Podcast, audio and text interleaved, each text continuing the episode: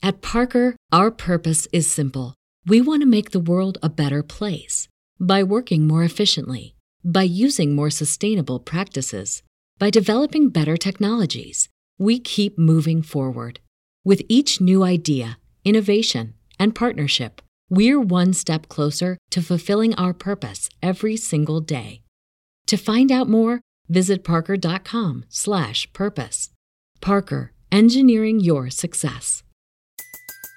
Everybody in your crew identifies as either Big Mac burger, McNuggets, or McCrispy sandwich, but you're the Filet-O-Fish sandwich all day.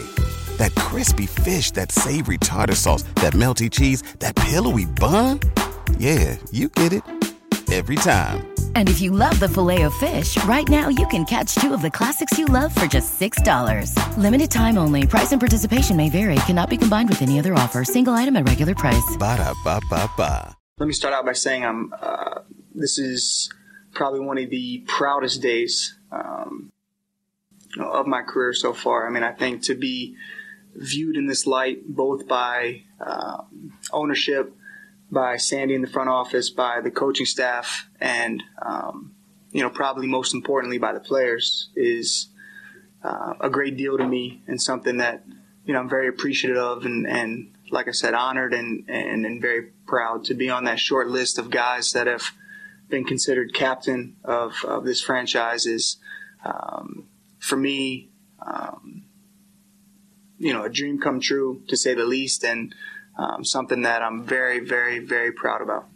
You know, the responsibilities are, are kind of the same as, um, you know, for at least what I've considered what I've always tried to do.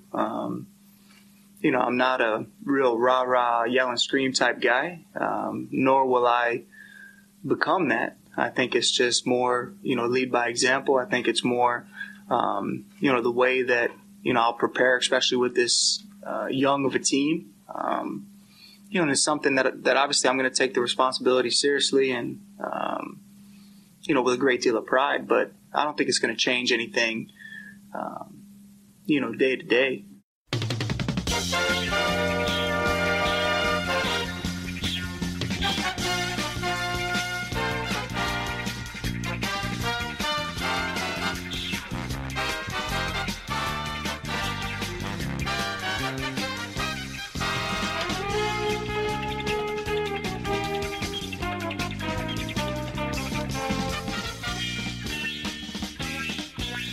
It's another edition of the Talking Mets podcast here on this Sunday, October the 25th, 2020. Of course, I'm your host, Mike Silva. Check me out all the time at the TalkingMetsPodcast.com. Send me a tweet at Mike Silva Media, and you get the show on Apple Podcasts, Spotify, pretty much whatever podcasting service you desire. If you want to interact with me personally, Mike Silva at Talking Mets TalkingMetsPodcast.com. No G, Mike Silva at talkingmetspodcast.com. Well, welcome back, everybody. You know, we took a little week off, as I said we probably would, with uh, the Mets not being in the postseason. I know the World Series, and we're uh, coming to you today after a wacky and maybe one of the more wild endings in World Series history. Still can't get into the postseason, I'll be honest with you guys, and uh, it's my thing. I know there's been some good games. I know that, uh, you know, if you're a Dodgers fan or a Rays fan, you probably disagree, but that's my uh, take, and I hope that as we turn the corner in 2020 and this shortened season ends and we get into the fun that we always do, which is uh, spend the winter playing GM and analyzing the moves, anticipating moves, and there'll be a new ownership group uh, probably by this time next week, hopefully. So uh, a lot of stuff is going to start to happen, and this show is about to get uh, busy again.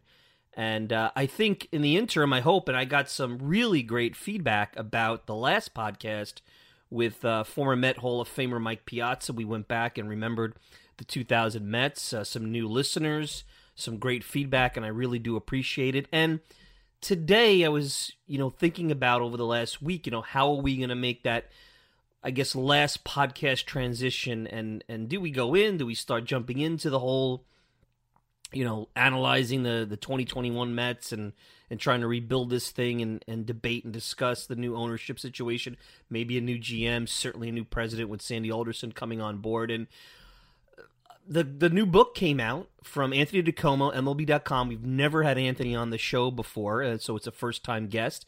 But uh, David Wright, the captain, his memoir came out October 13th, and what better way to transition uh, to continue to look at the past and remember the good times and maybe not so good times in Mets history because that's what this show is all about. We talk about the current team, we talk about history, uh, we do it all. You know, we have a you know hopefully because not only with my experience but the contributions that happen from people on Twitter and emails and, and how they share different things. You know, we we like to look back at Mets history, and we've had to do some of that this year with Piazza and the 2000 Mets. Unfortunately, the passing of Tom Seaver, and now David Wright, a career that uh, ended uh, too too short. You know, even though he was on the field up until 2018, I think we'd all agree that you know David Wright's career effectively ended five or six years earlier, but uh, Anthony DiComo will be joining me. I had a chance to catch up with him earlier this week, and we uh, chatted about this new book, The Captain, David Wright's memoir. So you'll hear from him in a couple of minutes. The Mets, and, and as I was as I was preparing and thinking about this segment, if anybody in the audience is old enough to remember, the Mets had put out a 25 year commemorative video sometime in the mid to late 80s, probably right after 86 which talked about their history at the 25 year mark. And one of the segments on that video was the struggles the team has had at third base. It was like a running joke how many third basemen they had. You know, in the first 25 years, I think they averaged two, two and a half third basemen a year. And at that time, you had the debate of Ray Knight or Howard Johnson, and then Hojo came in and manned the position for a little bit, and then you had the revolving door again with Jeff Kent playing a little bit there, and the Mets not really solidifying that till they signed Robin Ventura. And, you know, finally, as I remember, when David Wright, and back then in the 2003 2004 uh, time frame, and maybe this is more for me because I wasn't a prospect junkie, I wasn't a baseball America guy. I was a guy listening to the fan and was more the pro team and top line and, and, and I know message boards was starting to come around, so I was starting to learn a little bit about different types of uh, writing that wasn't mainstream yet, particularly when it came to prospects. And um, I remember hearing about David Wright and getting excited about how good this guy could be. He could be the franchise, the transition at a time when Piazza was declining and you knew he was on the way out and who was going to be the next face of the franchise. And as good as Jose Reyes was, well, this was the guy that was going to be it all. And he and Reyes were going to anchor this team into the next, uh, you know, 10 years, the next decade of Mets baseball. And I remember getting tickets to go down to Trenton to see the B Mets play the Trenton Thunder in anticipation of Wright being there because there was a lot of talk about him not going up to Norfolk because he was from the area, because of the pressures there and maybe keeping in the minor leagues till 2005. But sure enough, I get uh, tickets, and he's not there. But I believe I saw Robinson Cano that night. That's the interesting part. I almost remember Cano having a big game and getting a big hit. Uh, it's a little fuzzy. I'd have to go back and look. So that's interesting how history, you know, you don't know history's coming in front of you until you look back 15, 16 years uh, later and, and, and laugh at some of those things. But just like I think, every other star that the Mets have had.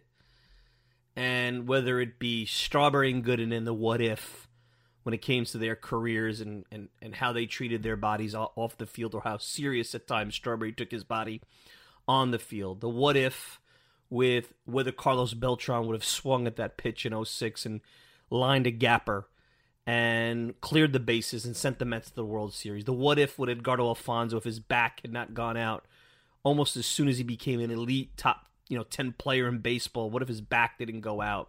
Jose Reyes, the what if with his legs. Uh, you know, what if, you know, they had kept the 86 team just together another year? What would that have meant?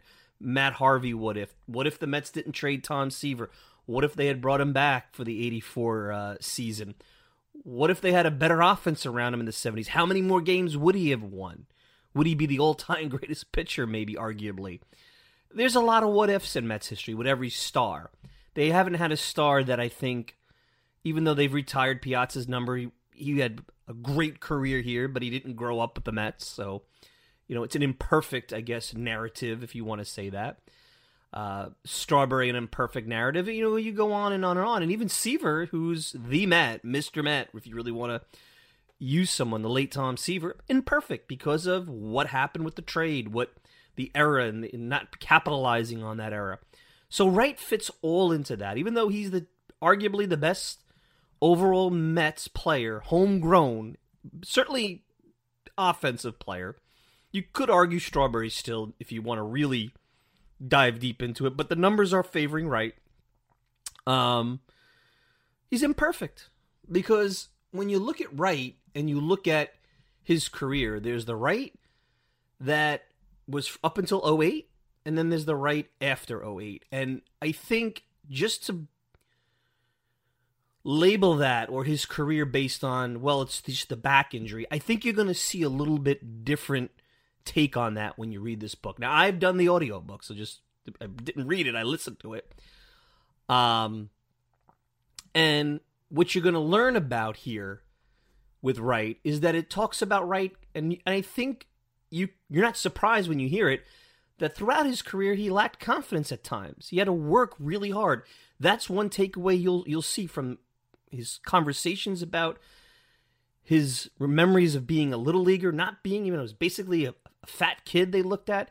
He had to work. He never was a guy that was a natural talent that had this i'm going to be a big leaguer even though i he, he talks about wanting to play baseball all the time and being happy playing baseball he's not a guy that you would say well I, taken away i'm going to be a big leaguer and that's all i'm going to sleep eat and drink from the minute i put a glove on even though he, he did do those things i don't think he ever had the big leagues or the stardom in his mind because he didn't believe he was that good and he had challenges as he you know made his way into New York and became successful. Things like Citi Field, and you know, I know it's all gonna come in your minds. Ah, the Citi Field, the Wilpons, they they screwed the, the, the ballpark up. We know they screwed the ballpark up in, in, in some ways, but a player talks about changing his game for Citi Field and changing his workout regimen and regretting that to a certain degree because it changed who he was and and did that contribute to some of the injuries later on. We'll never know. It's hard to say. Stenosis is hereditary, but maybe some of the weightlifting, maybe some of the different types of work he put in did that. You know, he played with a reckless abandon and he winds up getting hurt on a defensive play, diving to tag a runner out. What if he didn't make that play and, and was a little smarter that night against Houston in 2011. You know, is he still playing today? And is he still in his late 30s, potentially an elite player? You just don't know. So, in in the past, I always was looking at David Wright as a disappointment because not because he's a bad guy, not because everything was his fault. I always felt like he tied into the disappointments of those Mets teams that let's face it, those 06, 07, 08 Mets teams, 05, you want to throw that in there, they were flawed teams. They weren't built great. And even 06, which was that magic carpet ride where everything went right, that wasn't a good pitching staff. You know, I've talked to guys like Rick Peterson who were intimately involved with that team. And, and I remember him telling me uh, in a conversation that in 07, midway through the season, he was shocked how good they were because he knew how much trouble they were in with that pitching. They had such a great offense, and they were always guys like Wright and Delgado and Beltran and, and Reyes, but specifically Reyes and Wright, because of how great they were, how dynamic they were, how off- the, the offensive production they were given, they were masking some of the issues. And then it all came out in the collapse of 07, a season which is a top 20 season when you look at win shares for Wright. Uh, all time. It would have been an all time great third base season, and he probably would have won an MVP if you know, the Mets didn't collapse. It, it, probably goes to him instead of Jimmy Rollins. I mean, think about this. This is a guy that up until 08, he averaged about 30 home runs and 100 RBIs, uh, a batting average over 300, an OPS plus of 139, about five wins on average a year, a five win player. And then after that, he was still pretty good, but injuries limited him. I mean, instead of playing 150 games a year, he's playing a little over 100 games a year. So even though the numbers are good, you can't consider those elite numbers because you're not staying on the field. His value to the team was less. And, you know, ultimately after 2013, you had that period where you knew he was done. I mean, after 2012 and and and signing that contract and it's interesting because the real debate and the real question, which ties more into the franchise, and I want to wrap this thing up because I know you want to hear from Anthony and hear a little bit more about the book. The real debate is where right when I talk about disappointment and my feelings about Wright, I think how he worked and so hard he worked. When he had his money, he had his money. He didn't have to come back. Once he went down in 2015 with that stenosis diagnosis, he didn't have to play another big league game. He would have gotten paid. He could have just mailed it in. He didn't. He certainly wasn't going to retire. He could have done his thing and said, "You know what?" Or ask for a buyout, go home, enjoy his life, enjoy his family. Say, "Yep, shucks," but you know, I I made my money. He didn't do that.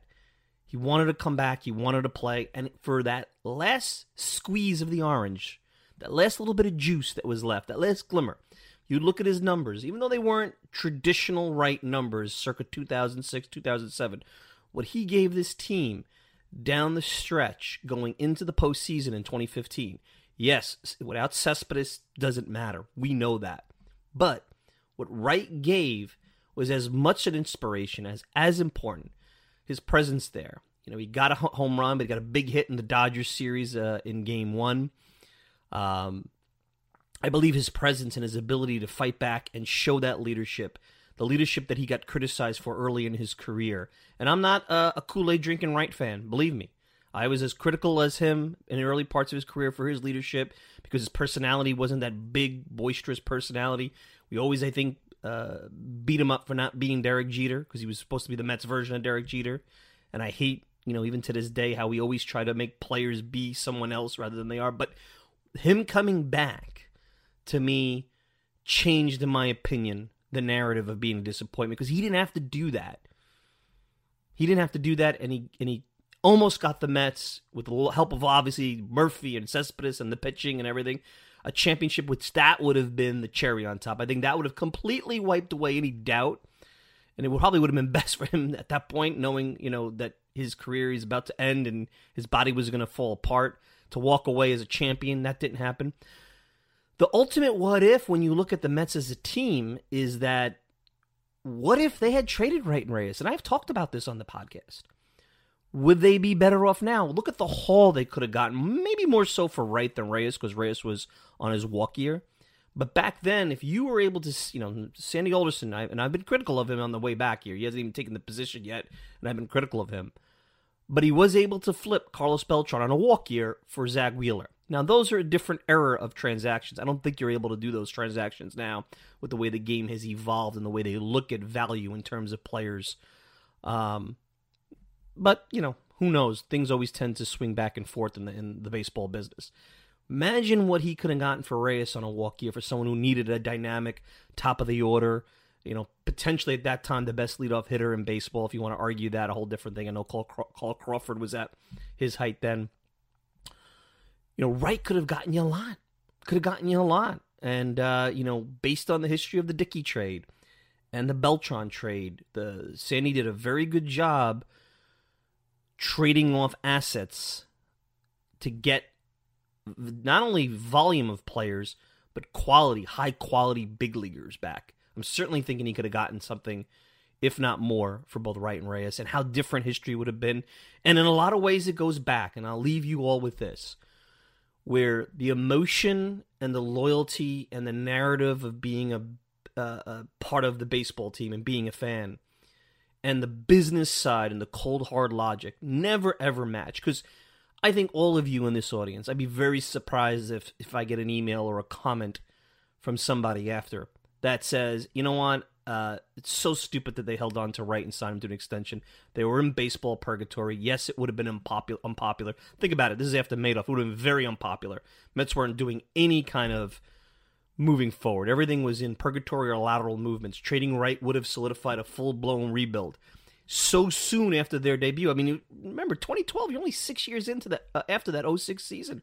They're in their late 20s, their late prime. It's almost criminal getting rid of those two guys. They should have been a Met until their 30s, both of them.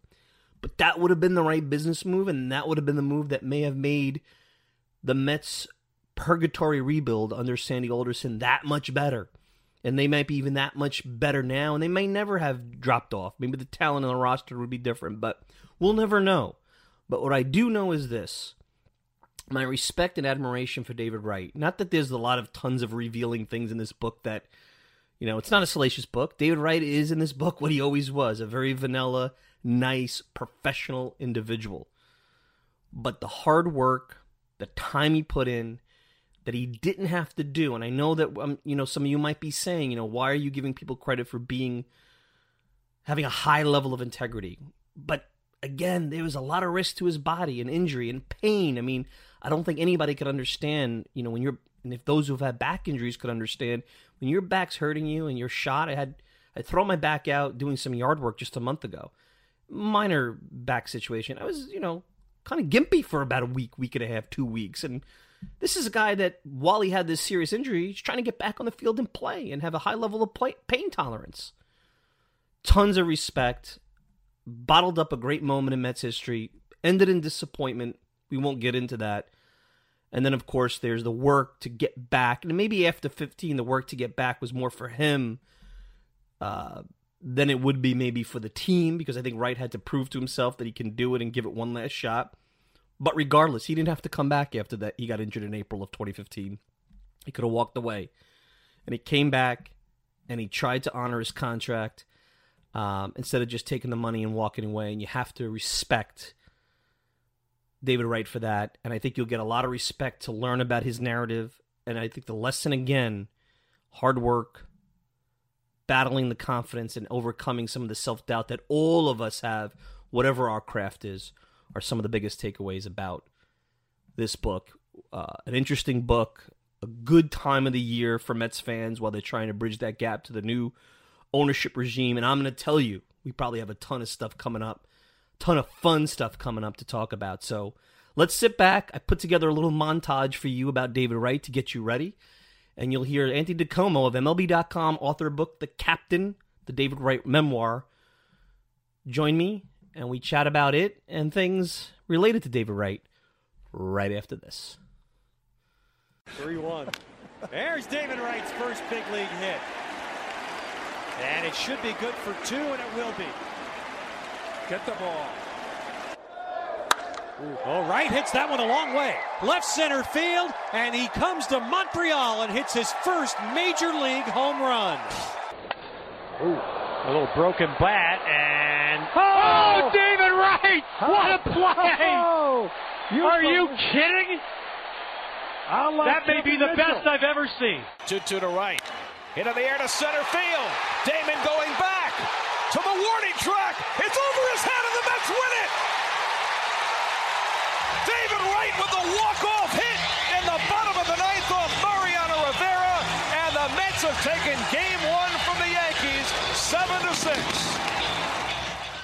All right, Kevin. Well, while you two David Wright, the 23-year-old stud third baseman from the Mets, took a delivery and shot it over the wall and left to tie this game at one. The 2 1. And Wright lines it into the right field corner. The U.S. wins it!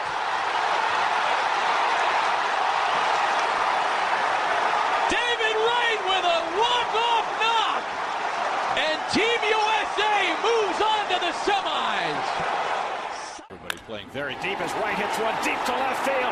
Headley back near the wall. It's out of here! The Mets win the ball game!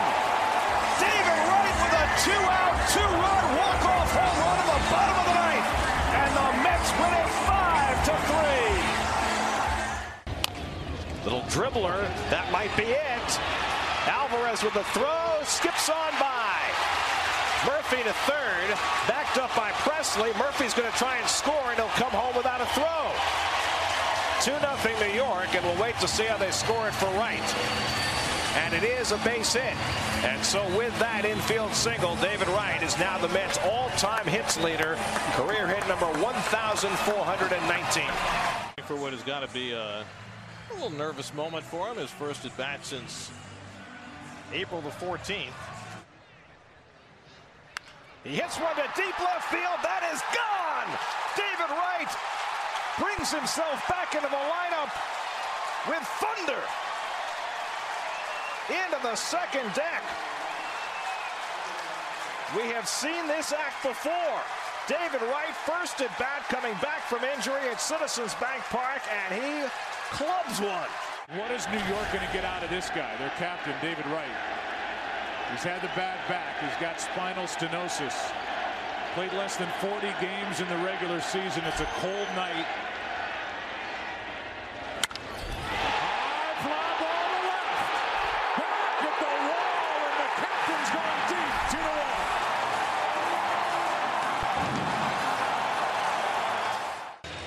And David Wright is about to make his first major league appearance since May of 2016. Two and a half years of rehab, spinal stenosis,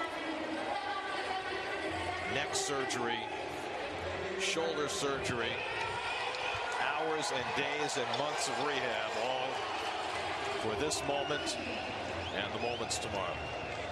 You know, we were talking before about being anxious in the World Series. I was just thinking that David probably hasn't been this nervous getting loose for an at-bat since his first at-bat in 2004.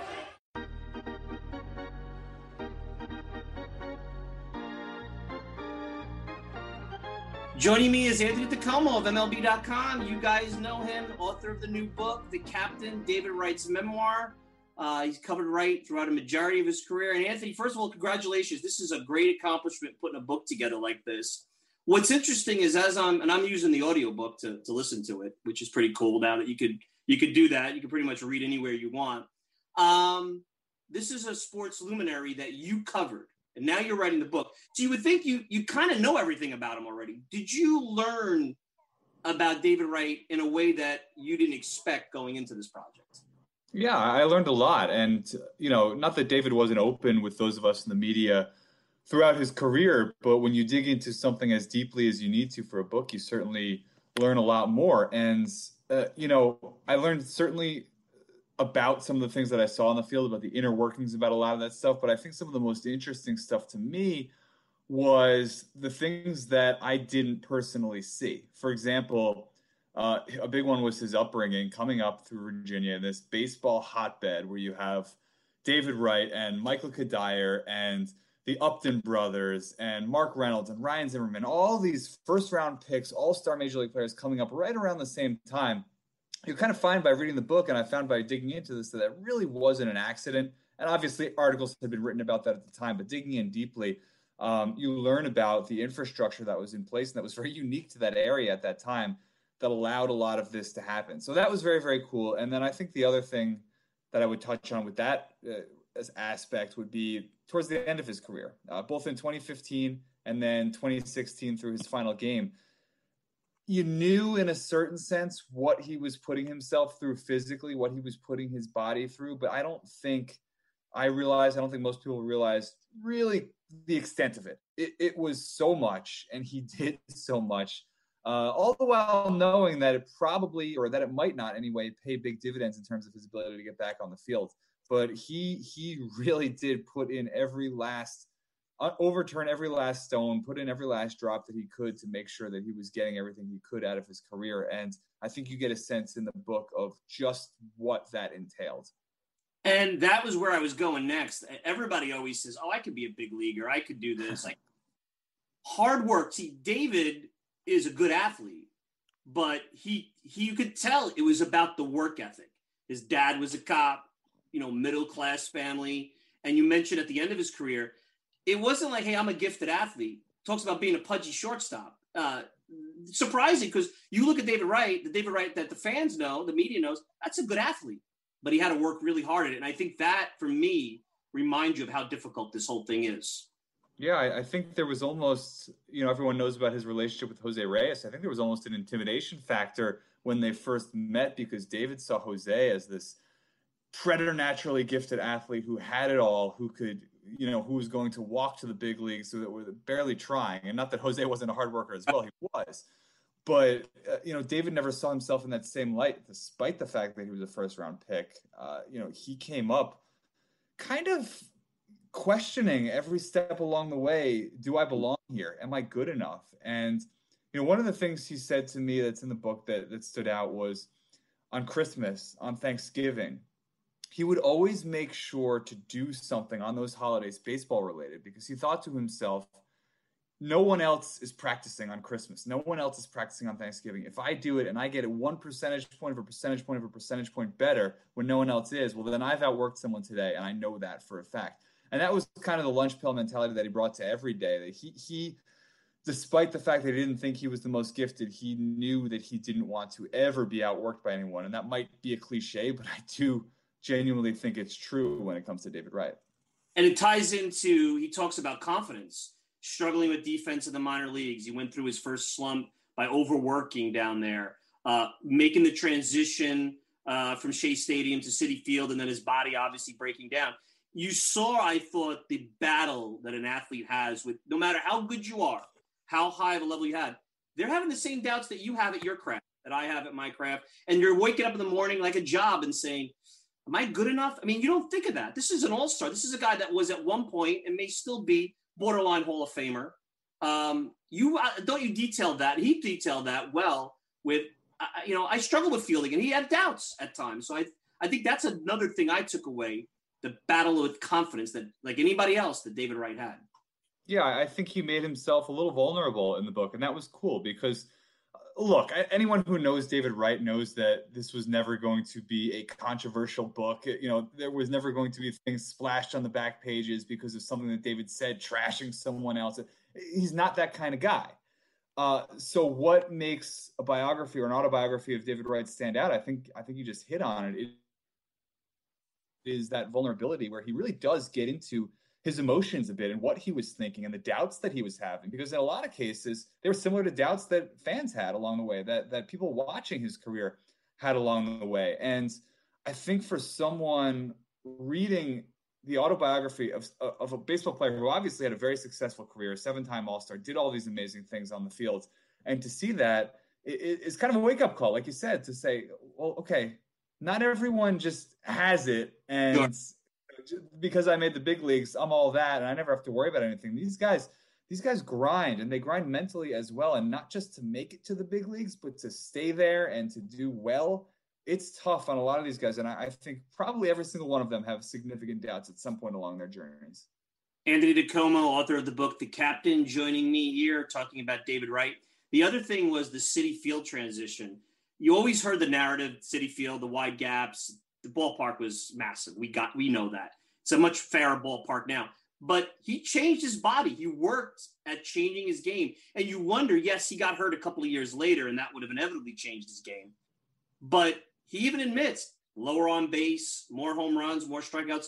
The David Wright from 04 to 08 was Chipper Jones. The David Wright after, yes, there were injuries, but he wasn't the same player. And it sounds like Citi Field had a little bit at least to do with it, or maybe a bigger impact than we even thought. Yeah, I, I, think that was the impact in that he saw it as a challenge. He saw it as something that he needed to overcome. And to do that, to attack it, he bulked up like crazy. He spent way more time in the weight room than he ever had before. And he regrets that uh, for a couple of reasons. One, because he thinks that probably wasn't the best way to go about it. If he had just stopped thinking about home runs and became more of a gap hitter and, and did those sorts of things, he probably would have, he, at least he believes he probably would have found some more success. But the other part of it is he has since learned later in his career, and I think you know what we know about how baseball players and how professional athletes can and should work out has grown so much over the last 10 15 years and you know he's since realized that maybe weightlifting wasn't the be all and end all and if he had worked more on some mechanical changes in his swing if he had worked more on being flexible and fluid and all of those things they would have had as much of an effect on his power output as bulking up to the point where he was not the same type of hitter did. So yeah, th- I think that's definitely a regret. And to David's credit, you know that 2009 season, the first year in Citi Field, was a very weird one for him statistically. He did manage to bounce back from that and become a more complete player. And in 2010, 2011, 2013, he was a he was an All Star that year. So he he he did it, but it took a little time, and there was probably a little gap in production in the middle of his career that didn't necessarily have to be there two names that he talked about that are names in Mets history that sometimes have a polarizing uh, response by fans Willie Randolph and Carlos Beltran. Willie Randolph, he talked about the impact Willie had early in his career, bigger than I think we realized. Uh, and Beltran, who gets criticized a lot for the strikeout in uh, game seven, and maybe not being that vocal leader.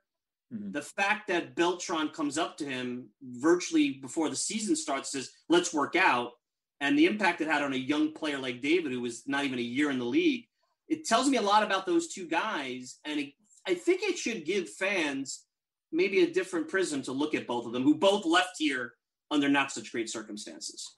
Yeah, I thought those were both interesting. You know, Art Howe was David's first manager, but for all intents and purposes, it was really Willie Randolph who came in in his first full season. And, and from day one, kind of identified David. Not that, that was difficult to do, but identified David as this is going to be the guy for the franchise. This is going to be a leader for the franchise. Even if he doesn't become an all star caliber annual type player, this is the guy that the franchise has to rally around. And I think Willie identified that and set it aside as a personal mission of his to nurture that and to develop that because let's not forget willie randolph was a, a, a heck of a leader in his own right as a player before he ever became a coach and a manager uh, with the yankees so he he knew what it took and i think um i think willie randolph probably is this is just my opinion one of the more underrated managers the mets have had uh, he, he did see a lot of success obviously couldn't avoid that collapse in 2007 uh, but he did see a lot of success uh, with some very good teams. And and Beltran, you know, his whole reputation is going to be looked at differently forever now, just because of what has happened over the past year with the Astros thing. But as you mentioned, coming up, this was one of those guys. He, he was not on the team when David first came up, and he got taken under the wing of Joe McEwing and Cliff Floyd and and players on that team who Mets fans remember well. But he was kind of that next wave. He was that guy who came in, and all of a sudden it is legitimate. The Mets are being legitimized, and David wanted to soak up every ounce of what made this guy tick, what made him good. It started in the weight room and went on from there. Um, but yeah, both I would say very impactful in David's career.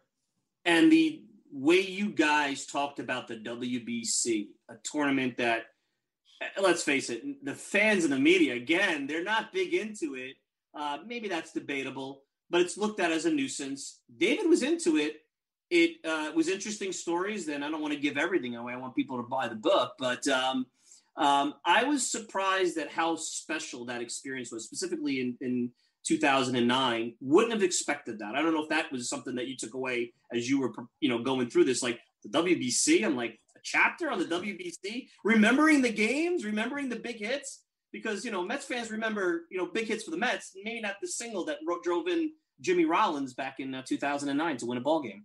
Yeah, well, you, you might be asking the wrong person this one because I, have always loved the WBC, and I, am not. I wasn't surprised that David was so into it.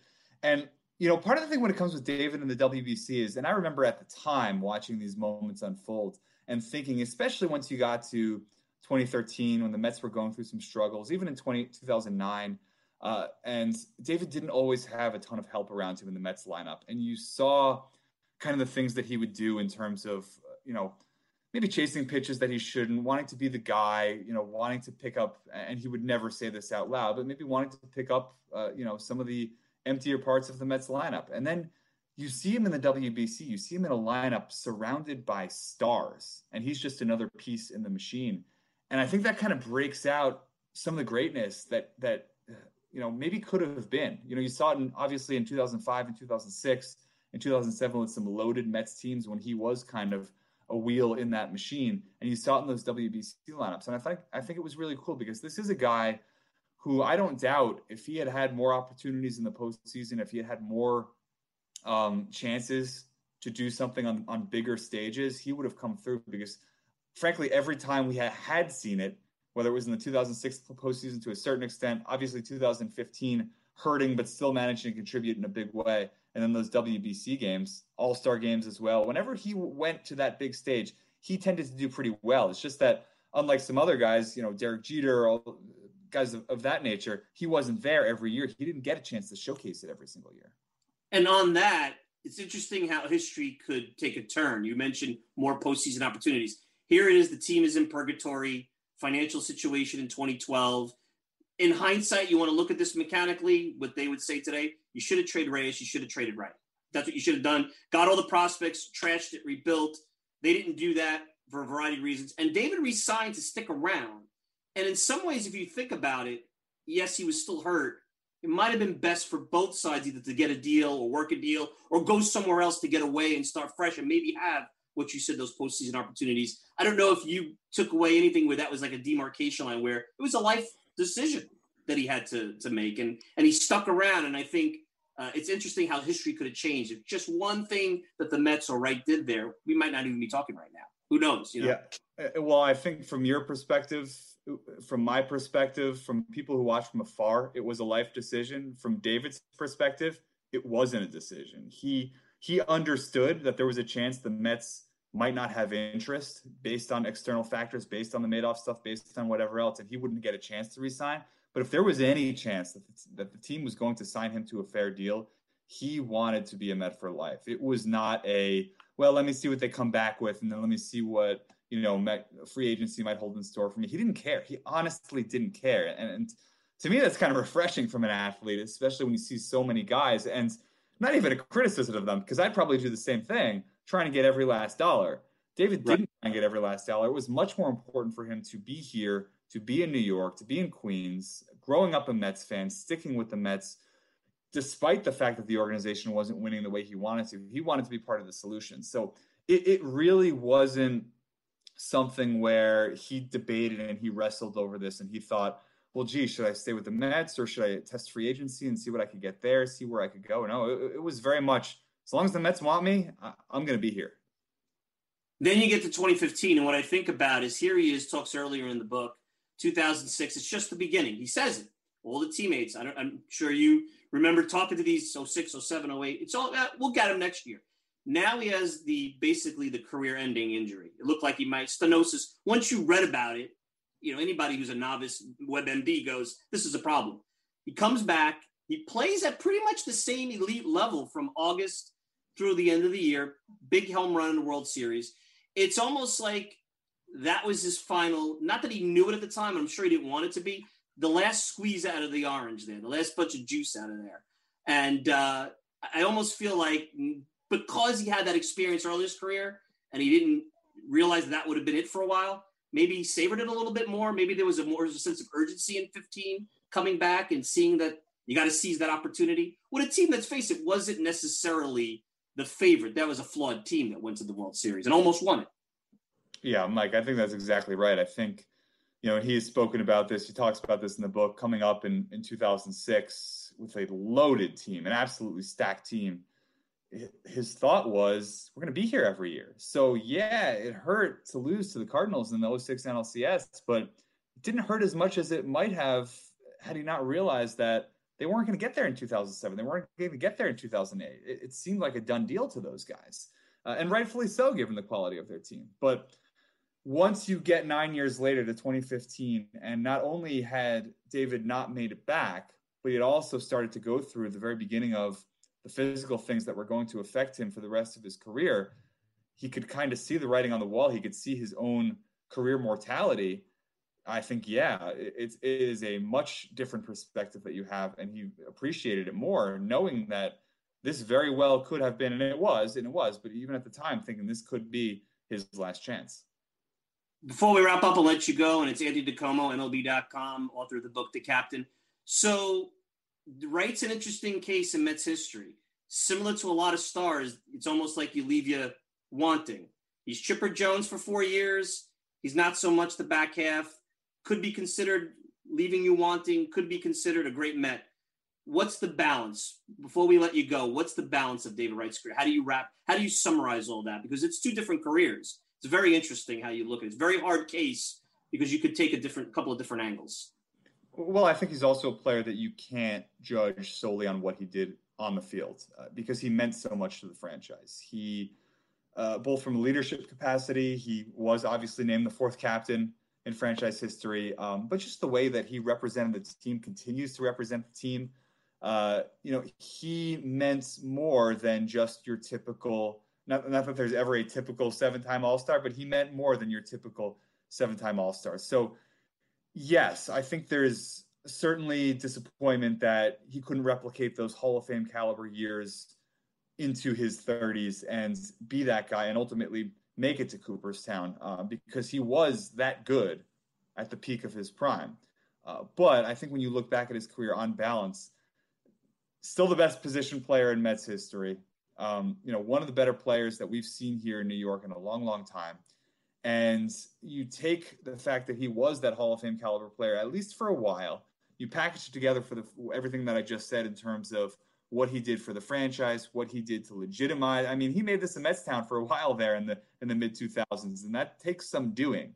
So package it all together, package it with the leadership, the fact that he was the captain, the fact that when you think New York Mets, even today, a couple years after he played his final game, you still think David Wright. He's still one of the more prominent names that pops immediately into your head. Uh, you know, I, I think you can't really put a measure on that in terms of its impactfulness. So, um, yeah, it, it was a successful career by any stretch. I think it's fair to say. You've been very generous with your time. Books the captain, David Wright. Congratulations again. Thank you, Anthony, and uh, we'll see you at the ballpark, I guess. Hopefully, in a different year next year, right? I hope so. Yeah. Thanks, Mike. I appreciate it. The Talking Mets podcast is available on many outlets, but the most popular is Apple Podcast. Hi, I'm Mike Silva, the host of the Talking Mets podcast, and I encourage you to leave a review about the program on Apple. Just rate it one to five stars, hopefully a five because why wouldn't you? And then if you have time, leave a review. It helps the podcast continue to grow and encourages others to take a listen. You can also email me at Mike Silva at talkingmetspodcast.com. No G. talkingmetspodcast.com. Hope to hear from you soon and enjoy the rest of the show.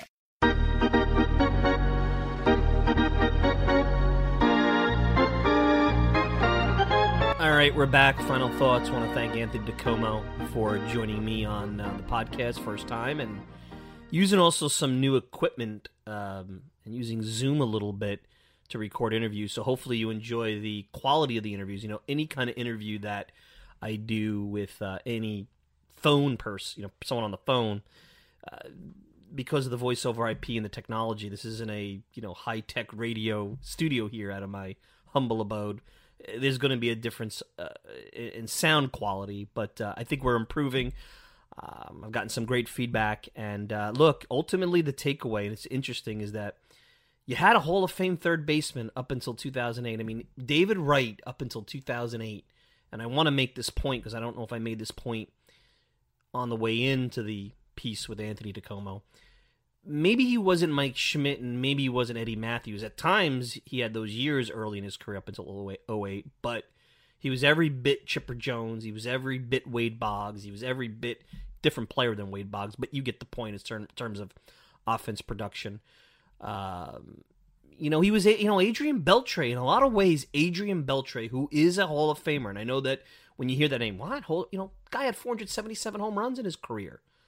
Adrian Beltre had the career that I think all of us would have expected out of David Wright. And at that time, when Beltre uh, was in the midst of his career, and let's say Wright comes up in 2004, you know, Beltre had that 48 you know home run campaign in 05 and, and he was a good player for the Mariners, but I don't think anybody during those 05 06 those early Wright seasons would have said, okay, there's two guys, there's Beltre and there's Wright. And one of those guys is going to go on to a Hall of Fame career. I think 10 out of 10 people would have picked Wright. Nobody would have picked Beltre. And it's funny how baseball, you know, how things turn out. And even with all the injuries, you know, he's still a top 23rd baseman with baseball reference wins above replacement. He's probably more in the Buddy Bell, Graig Nettles, Ken Boyer, maybe Robin Ventura place. He's not a Hall of Famer. He's certainly a Mets Hall of Famer. And it's so soon after his career ended that we're doing, you know, that Anthony did this book with Wright. I'm sure that the time timing was right for Wright, and that we're talking about him. I'm sure we'll have more conversation about him the day. I don't know. That might come as soon as next year. Who knows what the new ownership group and what their thoughts are on. And I know we had Piazza on and he talked about it a couple of weeks ago. They are going to try to do better with history and Mets heritage, and they are going to try to uh, improve that component of the franchise, which has been criticized for decades. For decades, going way back, you know, even before the Wilpons owned the team solely, going back to the Doubleday Wilpon ownership, there was always criticism of how they looked back at the 80s Mets, the 86 Mets, and, and never really embraced them until many, many years later, probably two decades after that championship when things started to change. So, interesting piece, interesting look back. Hope you enjoyed it. If you haven't had a chance to listen, buy the audiobook or buy the book. Some really good, you know, memories, and you could go back and hear Wright's perspective on different events that seem like yesterday. That's the funny part. When we usually do look backs, it's like history seems so far away for us, regardless of what age group you're in. it was like yesterday. I remember 06 like it was yesterday, and now we're talking about it in the history books almost 15 years later. It's it's quite interesting. So, uh, so that's that. Uh, hopefully now we'll be back into the normal routine weekly podcast. I have no idea what to expect. I know I'm not going to get into anything about the ownership situation, and I know the mayor's office is involved now, and I just have to roll my eyes when I read that because uh, nothing is easy, and every kind of news situation with the Mets has to be met with a media dragged out drama, which I think in the end will be proven to be more smoke than fire. So I'm not even going to get into that. And if that does become a thing, we'll certainly talk about that. I think we're going to make that transition to going back to the current Mets situation and talking about the team. Uh, it will happen next week. I have a feeling that the World Series will be over and things will happen very quickly. And then we could really look at and first see what the landscape is going to be with the rules. I know there's some debate by the commissioner about what kind of rules they're going to bring back. We've talked about that. I've given my feelings. I have a feeling that we're going to have to revisit that a little bit. Um, so you know it'll be interesting to see. But I wanted to thank all of you. You know some of the the very kind words about uh, the Piazza piece and the support that I've gotten from longtime listeners and, and some new listeners. And what made me happy is to see Joe Pantorno, who works for AM New York, getting some love from a, a, a new listener that, or maybe a longtime listener, I should say. I don't know how, how recent the, the, the, the listener was on Twitter, said, Hey, I heard you on Mike's podcast and now I'm following you. That's what this is about. At the end, sharing good content, putting forward what the good is in the media landscape, in the podcasting landscape, in the entertainment landscape of what this is and pointing out the things that are wrong. And there's a lot wrong out there. But what I most want to thank you for is the support as you continue to listen here. I got a lot of criticism throughout the summer for sharing my personal beliefs about what was going on with the team, both on the field and off the field, specifically their reaction and how they treated the fans back in August. And I don't want to go back and revisit that whole thing. You guys know what I'm talking about. And there was a number of people that would leave very uh, nasty comments on Apple Podcast and whatnot, trying to get you guys not to listen anymore, trying to get the show canceled. And that's their right, because I believe that if you hate this show, you should let me know. And you could put your opinion out there. You want to give it a one star, put it out there. Uh, it motivates me to do better. It motivates me to give you a better product. I think at times people do it to hurt the product, and that's not who I am. I disagree with somebody, I wouldn't overtly hurt them. I might say I disagree with them. Or if I disagree with them, I might say, you know, that's not something I should partake in. I'm not going to give a, a one rating or a zero rating or attack somebody personally because I don't share the same beliefs as you. That's what's dangerous about these times. So I want to thank those who have stuck around. I think those that have stuck around, and most you, everybody has, because I look at the numbers. And I've always told you, if the numbers drop to a level that I say, hey, people don't buy into this thing, I'll go away. I will. I will because I don't get paid a lot to do this. Uh, I do this because I feel obligated now to this audience that I've built over a long, long, long period of time. In some cases, people have been with me since 2007 when I started. And uh, that's what motivates me to continue. And I want to thank you. It's kind of, to me, puts 2020 into the, to a certain degree in the back mirror, you know, rearview mirror. I know it's still 2020 and we're still not too far away from New Year's, but it's coming. Uh, but we're really focused on 2021 now. And I think that's what you're going to see going forward, starting hopefully next week. And uh, we should be back into the grind. We'll see.